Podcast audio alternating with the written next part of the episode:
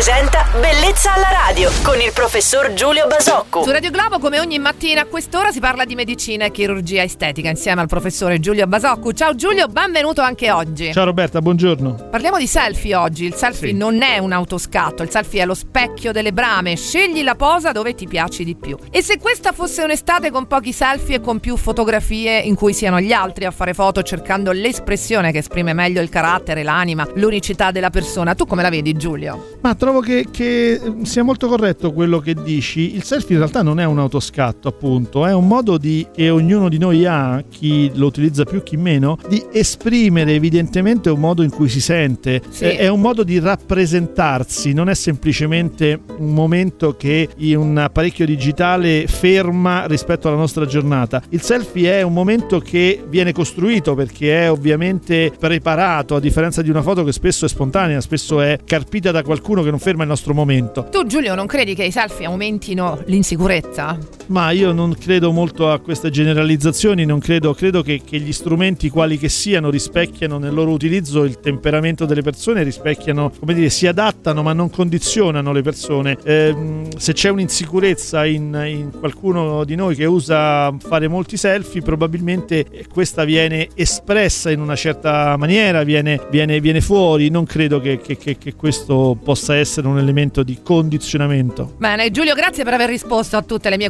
curiosità di oggi. Le pillole di bellezza del professore Giulio Basocco tornano domani mattina su Radio Globo. Ti auguro una bella giornata. A domani, Giulio. Ciao Roberta, buona giornata a tutti. Bellezza alla radio.